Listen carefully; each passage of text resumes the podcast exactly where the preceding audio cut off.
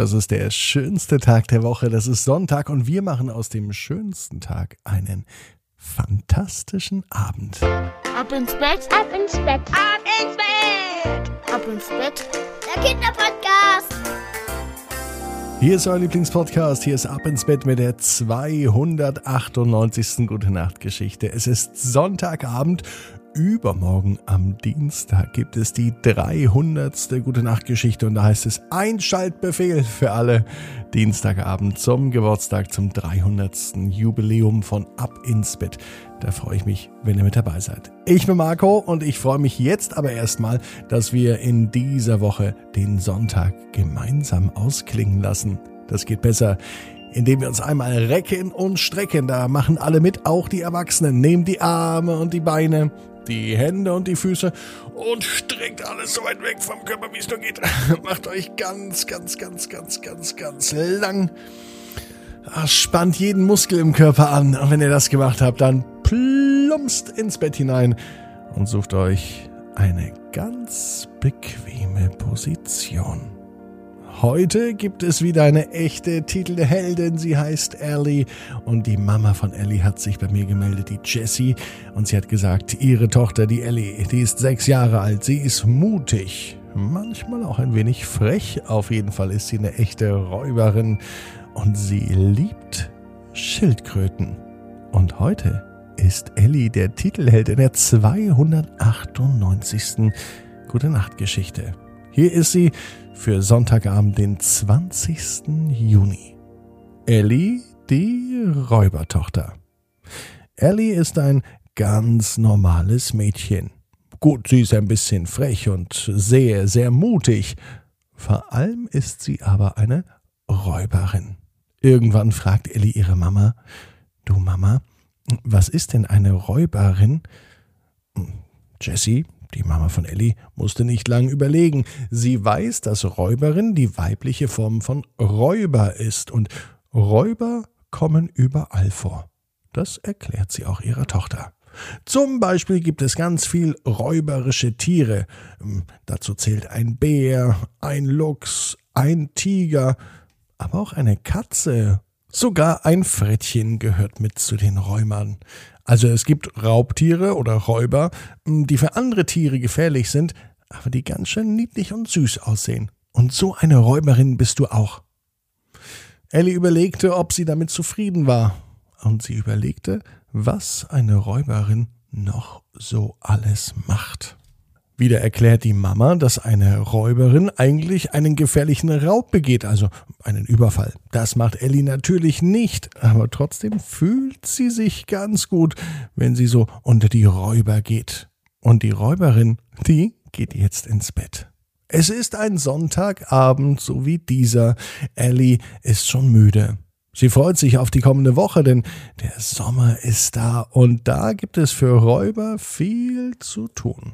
Am nächsten Tag wacht Ellie auf. Früh am Morgen hört sie ein Geräusch und sie geht auf Streife, denn dieses Geräusch, das kennt sie nicht. Ellie ist verwirrt. Wo kommt das nur her? Kommt das vielleicht aus dem Bad? Nein. Kommt dieses Geräusch vielleicht aus dem Wohnzimmer? Nein. Das Geräusch kommt von draußen. Schnell und unbemerkt zieht sich Ellie an, putzt sich die Zähne und geht raus. Draußen sucht sie auf der Wiese direkt vor ihrem Zimmer. Und dann kann sie es entdecken. Ein seltsames Schaben und Grubeln hört sie direkt am Fenster vor ihrem Zimmer. Und dann konnte sie es auch entdecken. Ellie, die Räubertochter, hat etwas entdeckt, was ihr richtig gut gefällt, nämlich ein paar Schildkröten. Wie kommen die denn hierher? dachte sich Ellie. Die müssen wir erst mal in Sicherheit bringen. Schnell sammelte sie die Schildkröten ein und setzte sie ganz vorsichtig in einen Wäschekorb. Den stellte sie in ihr Zimmer. So konnten auf jeden Fall die Schildkröten nicht mehr wegrennen. Schildis, sagte Ellie zu den Schildkröten und fand sie schrecklich süß. Am liebsten würde sie die Schildkröten behalten. Als am Samstag ihre Mama wach wurde, rief sie sie sofort zu sich ins Zimmer. Mama, Mama, Schildis sind da, sagte Ellie. Jessie, Die Mama musste sich erst einmal die Augen reiben. Es war noch so früh. Und mit so einer Überraschung hat sie zum Beginn des Wochenendes nicht gerechnet. Doch Ellie war eine ganz stolze Räuberin. Und was hat sie gefunden? Eben zwei Schildkröten. Schildi 1 und Schildi 2. Die gehören jetzt zu mir. Die Mama von Ellie erklärt ihr aber, dass sie nicht einfach so Tiere einsammeln kann, auch keine Schildkröten und wenn, dann nur so lange, bis sie zu Hause in Sicherheit sind. Den ganzen Tag verbrachten die Mama und Ellie damit bei den Nachbarn zu klingeln, überall. Die Straße auf, die Straße ab.